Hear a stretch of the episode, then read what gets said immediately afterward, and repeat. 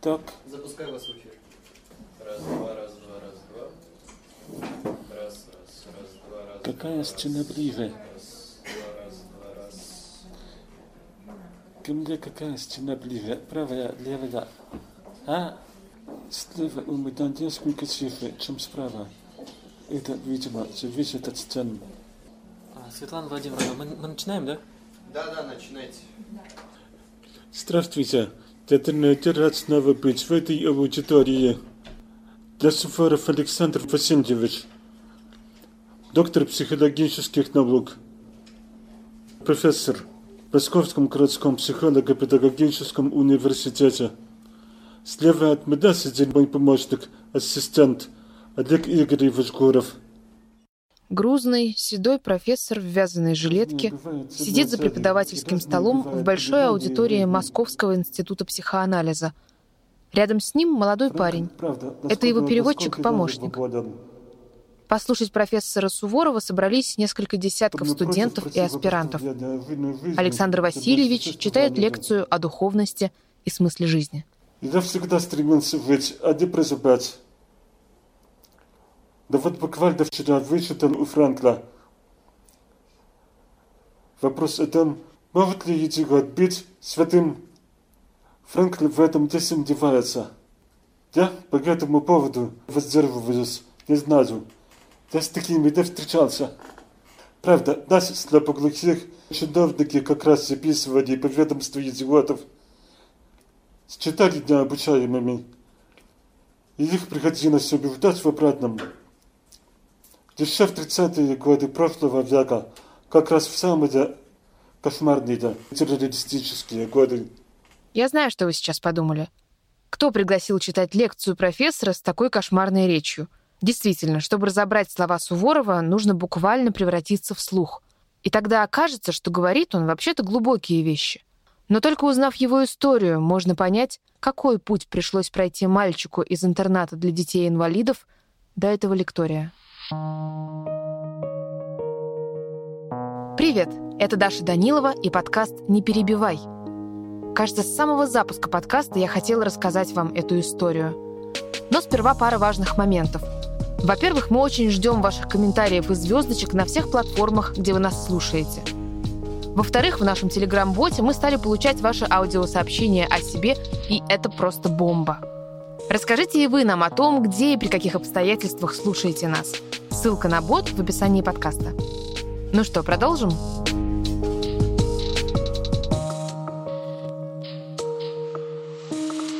Не перебивай.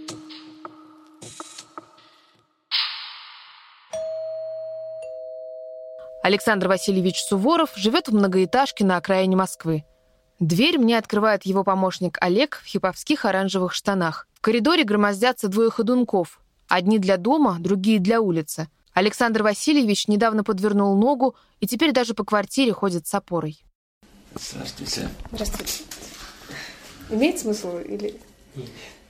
Ну, как бы мне имеет смысл, я переведу. а так- А, хорошо, тогда я вам буду. Да, да. Так, насчет чайка.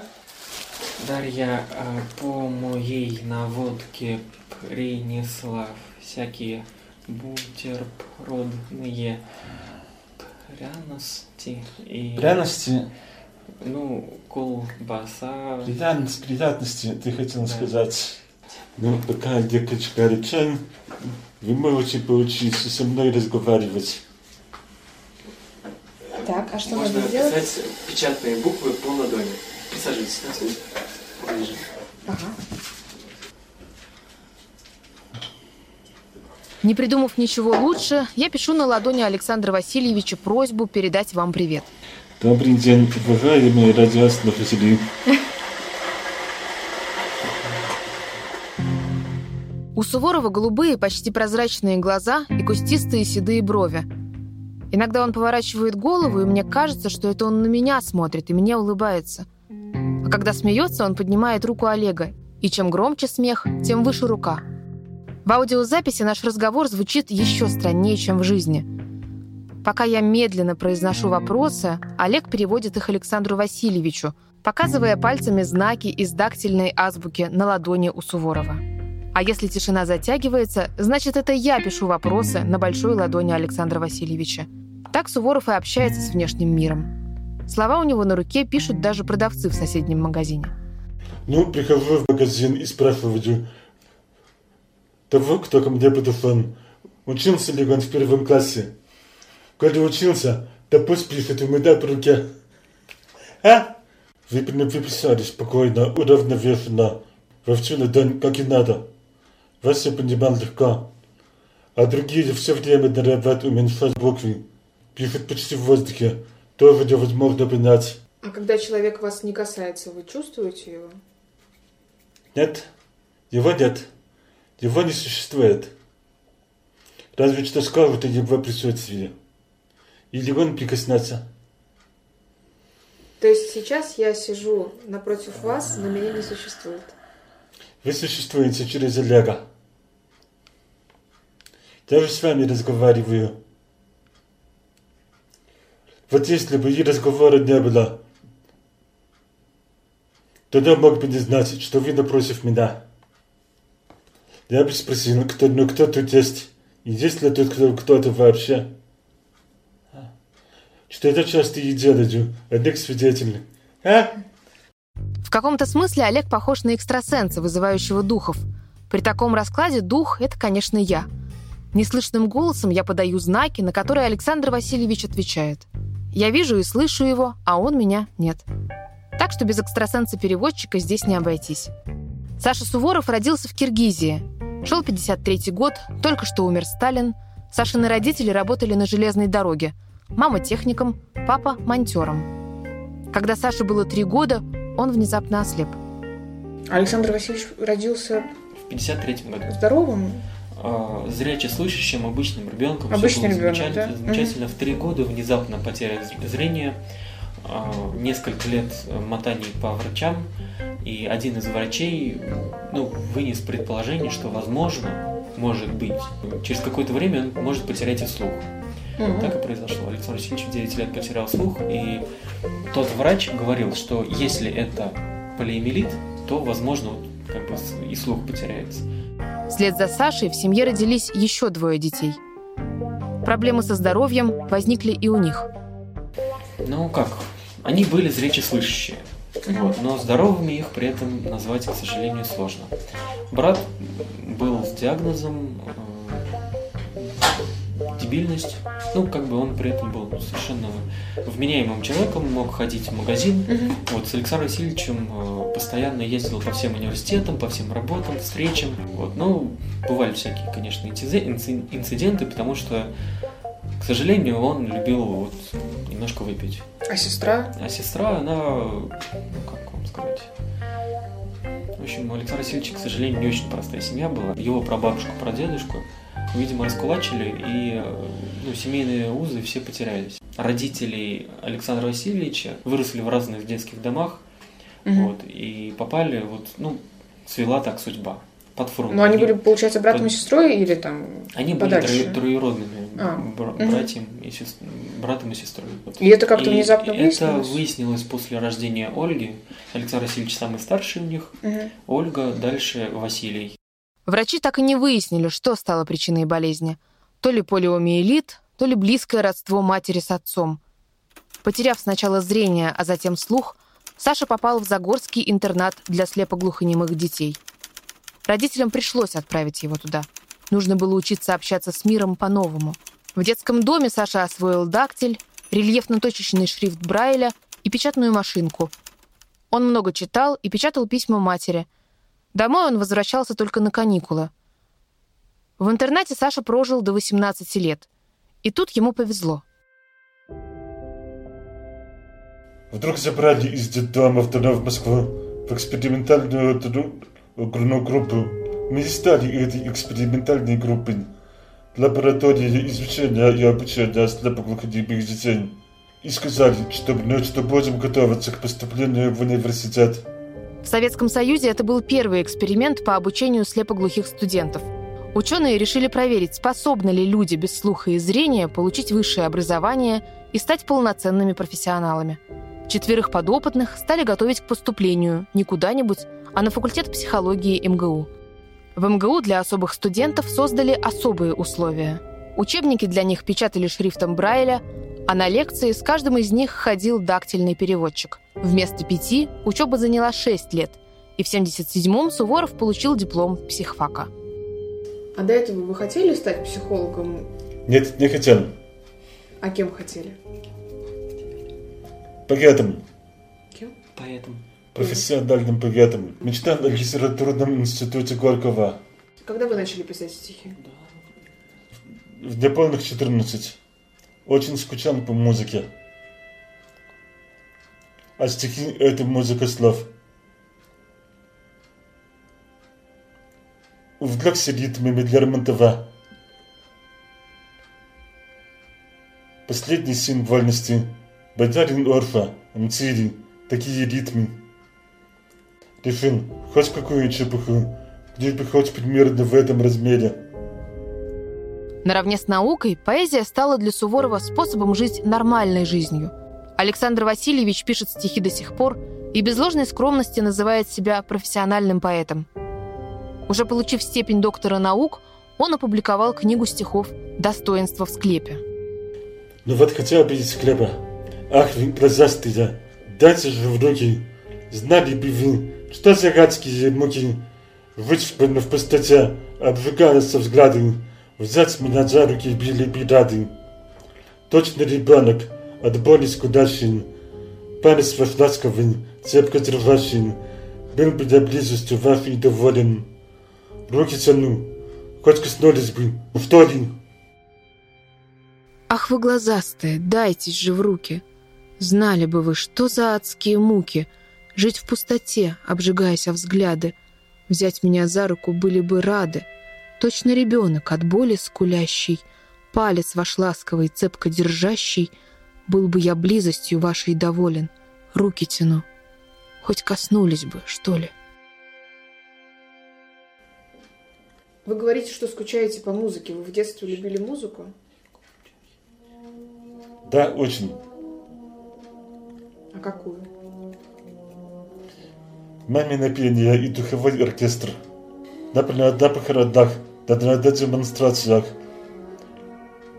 на торжественных собраниях. Лишь оркестр. И тот, что играл на танцплощадке в парке. Тогда играл духовой оркестр, а не, а не современные мотоциклы. Испорченные. Трахстенки. Последний раз Александр Васильевич слушал музыку полтора года назад. Оказывается, это возможно даже при полной глухоте. Он предлагает показать, как это происходит. В комнате Суворова плотно задернуты шторы. Высокий пыльный шкаф заставлен громоздкими книгами, набранными шрифтом Брайля. «Горе от ума», «Конек-горбунок», сборники поэзии. На стенах висит несколько портретов. На одном молодой красивый брюнет задумчиво смотрит в сторону. По снимку ни за что не поймешь, что он не видит. Тот же брюнет, только старше лет на 40, лежит на диване и пытается розовым ремнем привязать к голове две деревянные колонки, по одной на ухо. На груди у него уже закреплен черный сабвуфер. Так Суворов чувствует вибрацию военных маршей. В дисководе ждет прощание славянки. Закрепив музыкальную упряжку, он сам так ее называет. Александр Васильевич нажимает на кнопки, но магнитола молчит. Не играет музыка. Не знаю. Да вроде все протер отпили. И диск тоже. И громкость отрегулировал радио. А диск не играет. Получается, он за счет вибрации может слышать, да? А, знаете, невозможно понять, что он слышит. То есть не факт, Не- что не это по- та музыка, которую мы бы услышали, если бы Да. слушали этот диск. Но э, он эту музыку, большинство произведений, которые он сейчас будет слушать, он все их слушал в детстве, когда еще слышал. Вот, и он их узнает. Совсем не играет. Или, докрути, или докрутится. Я внутри попробовал протереть. Сам играл? Протерял. Чем? С влажной салфеткой. Ну вот, и все сдох, наверное. Кто же влажной салфеткой протирает лазерную головку? Да вы еще и ругаетесь. Олег убирает диск и включает радио. Ух ты, ты жива.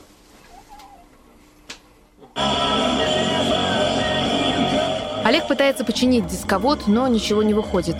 Александр Васильевич недовольно снимает с головы колонки. Что, выключаем?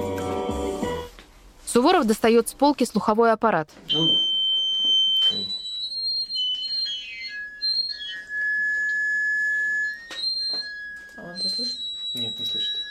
Повезло. Да. А что это фонит? Это включил, он его включил. Представьте, громкость какая. Это он в ухо вставляет. Несмотря на глухоту, Суворов и сам немного музыкант. Слушать духовые оркестры в аппарате не получается, звуки сливаются в кашу. А вот играть самому в самый раз.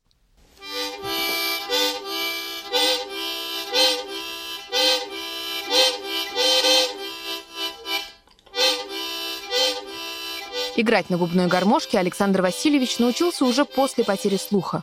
Он немного слышит высокие частоты, так что для губной гармошки то, что надо. Правда, сейчас все-таки надевает слуховой аппарат. Ты считать, что где-то вальс березка.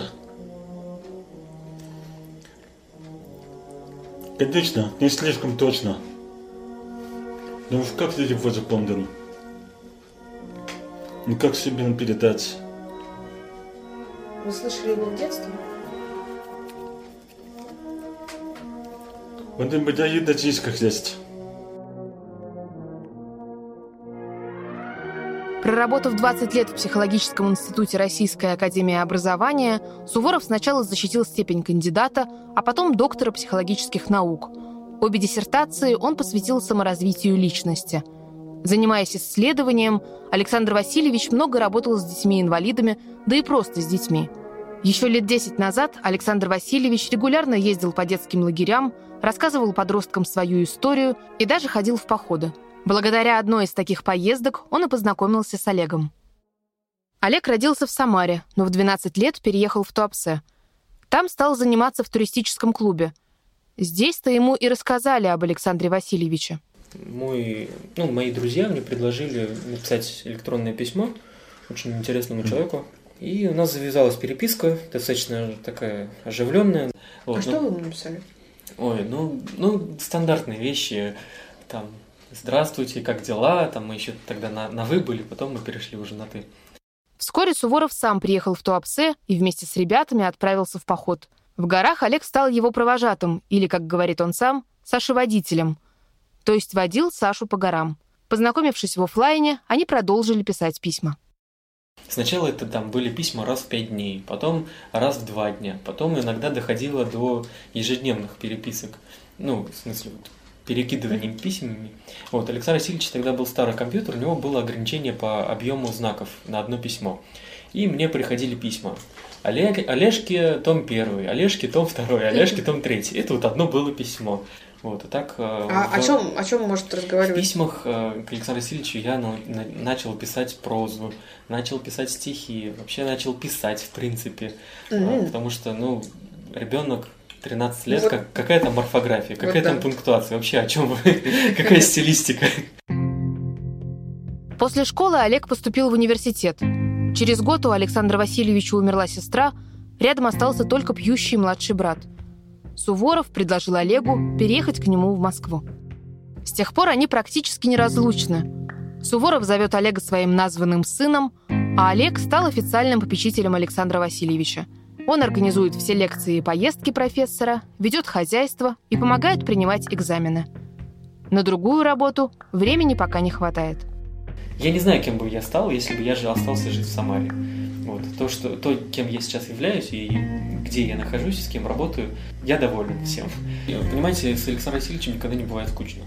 Постоянно какие-то командировки, какие-то лекции, какие-то встречи, конференции, э, там постоянно что-то. То есть э, благодаря Александру Васильевичу я вообще хотя бы за границу первый раз вылетел. Там, э, вот в прошлом году в Ханты-Мансийск слетали совершенно неожиданно на кинофестиваль. А кем бы вы были, если бы остались в Самаре? Не знаю. Наверное, обычным каким-нибудь офисным планктоном, планктоном, не знаю.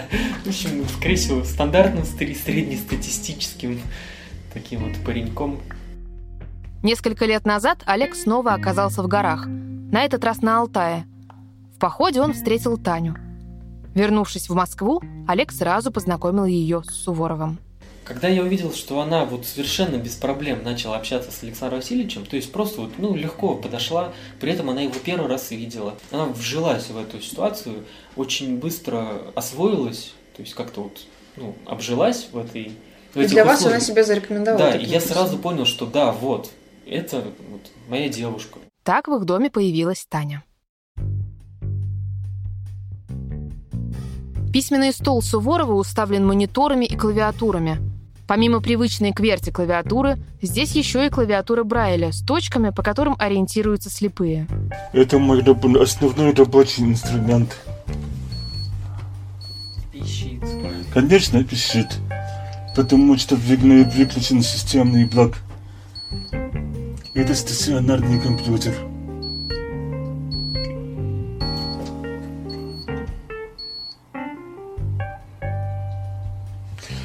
Теперь пишет. Системный блок включился, и точки появились. 13 часов 34 минуты. Тут и моя электронная почта. Сейчас довольно активно переписываюсь с президентом фонда соединения Пеликановым. Постоянно переписываюсь с Борисом Михайловичем Бембатым, академиком, моим ближайшим другом. Я прошу Суворова отправить мне письмо. Не чтобы завести переписку с профессором, просто интересно посмотреть, как он пользуется компьютером. Пока Александр Васильевич с невероятной скоростью печатает, Олег рассказывает мне о его автобиографии. Называется она «Водяная землеройка» или «Человеческое достоинство на ощупь». Вот эти землеройки по известному пути бегают очень быстро. Но прежде чем они, этот путь станет известным, очень э, долгое время они его изучают. Вот, то есть как только путь известен и изучен, все, они там вот просто на скоростях электропоезда передвигаются. Ага. Вот Александр Васильевич точно так же. Он как бы из- изу- выучит что-то, и тут он ориентируется очень хорошо, замечательно. А Александр землеройки Васильевич. ведь они тоже слепые, да? Да, они полностью слепые, и они все исследуют усиками. Мгм. Ну, вот, все, отправил. А что вы написали? Что вы написали? Ребят, а вы разве не читали? Мы не успели, очень быстро. А? Сдохла моя музыка. Давно-давно уже наслушан. И- И проще что-то новое купить, чем чинить. Менее громоздкого. Да поди найди. Ваш ежик. Ежик. Так Александр Васильевич подписывает все свои письма. Говорит, такое имя он выбрал, потому что подросткам и инвалидам часто приходится быть колючими. Почему инвалиду важно быть ежиком? Да вовсе не важно. Он просто ежик. Такая жизнь. Он все время вынужден доказывать, доказывать, что он может больше, чем думают. Как-то отстаивать себя. Я могу сам ходить в магазин. Например. Но это я уже доказал. Давным-давно. Что я полноценный не в пределах инвалидности, а в общечеловеческих пределах полноценная личность. Особенно творческая. Ведь мне же день снисхождения отдали степень доктора наук наук день снисхождения отдали на должности профессора в нескольких вузах. Александр Васильевич Суворов, член Международной академии информатизации при ООН и президент сообщества семей слепоглухих. Каждый год одному выпускнику Московского института психоанализа вручают почетную звезду профессора Суворова за особые качества, волю и человечность. Это интервью я записала 4 года назад, но оно так и осталось лежать в столе. Теперь, перед публикацией, я позвонила Олегу, чтобы получить согласие, а заодно узнать, как дела у него и у Александра Васильевича. Э, Александр Васильевич с тех пор э, написал таки свою книгу «Встреча вселенных» или «Слепоглухой в мире зрячеслышащих». И он в этой книге подвел итог многолетней работы научной по вопросу слепоглухоты и зрячеслышащих людей, как, как всем друг с другом взаимодействовать. А он овладел айфоном, он полностью самостоятельно ведет свою страницу в Фейсбуке, и в Фейсбуке ведет же свою же группу, вот, то есть он стал теперь прям таким активным социальным человеком, в WhatsApp переписывается, в смс-ках и прочим-прочим.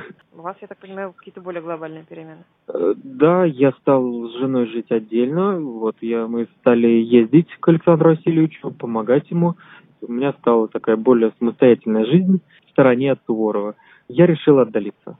Я решил, что нужно, нужна дистанция. К сожалению, долгие годы ее не было, и начали возникать проблемы. Слепоглухой человек, в принципе, он, не, он физиологически не, может, не понимает, что такое дистанция. Для него дистанции нет. Почему? Потому что он практически ежедневно по нескольку раз, а то и по нескольку десятков раз за день вынужден ее на нарушать. И для него границ человеческих нету. Вот. А у меня они есть. Вот. И мне их нужно отстаивать и, и вообще защищать свое пространство. Вот, к сожалению, когда живешь со слепоглухим человеком в одной квартире, э, защищать эти границы практически невозможно. Вот. И все, что происходит с Александром Васильевичем, происходит и со мной. А с ним что только не происходит, уж поверьте. Олег продолжает ездить с Александром Васильевичем на лекции и презентации. А еще он устроился на работу.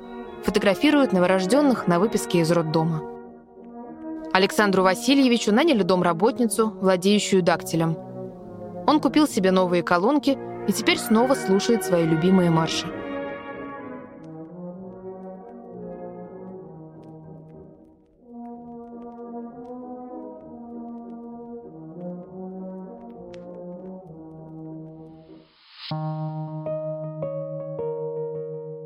Это был подкаст «Не перебивай».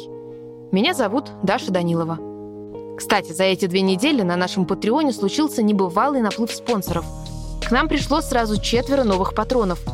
Руслан Якупов, Мария Игнашева, Дарья Пещикова и Никита. Спасибо вам большое за поддержку. Если вам понравился этот выпуск и вы хотите, чтобы мы делали больше классных историй, вы тоже можете поддержать нас на Патреоне. Ссылка в описании подкаста. Пока!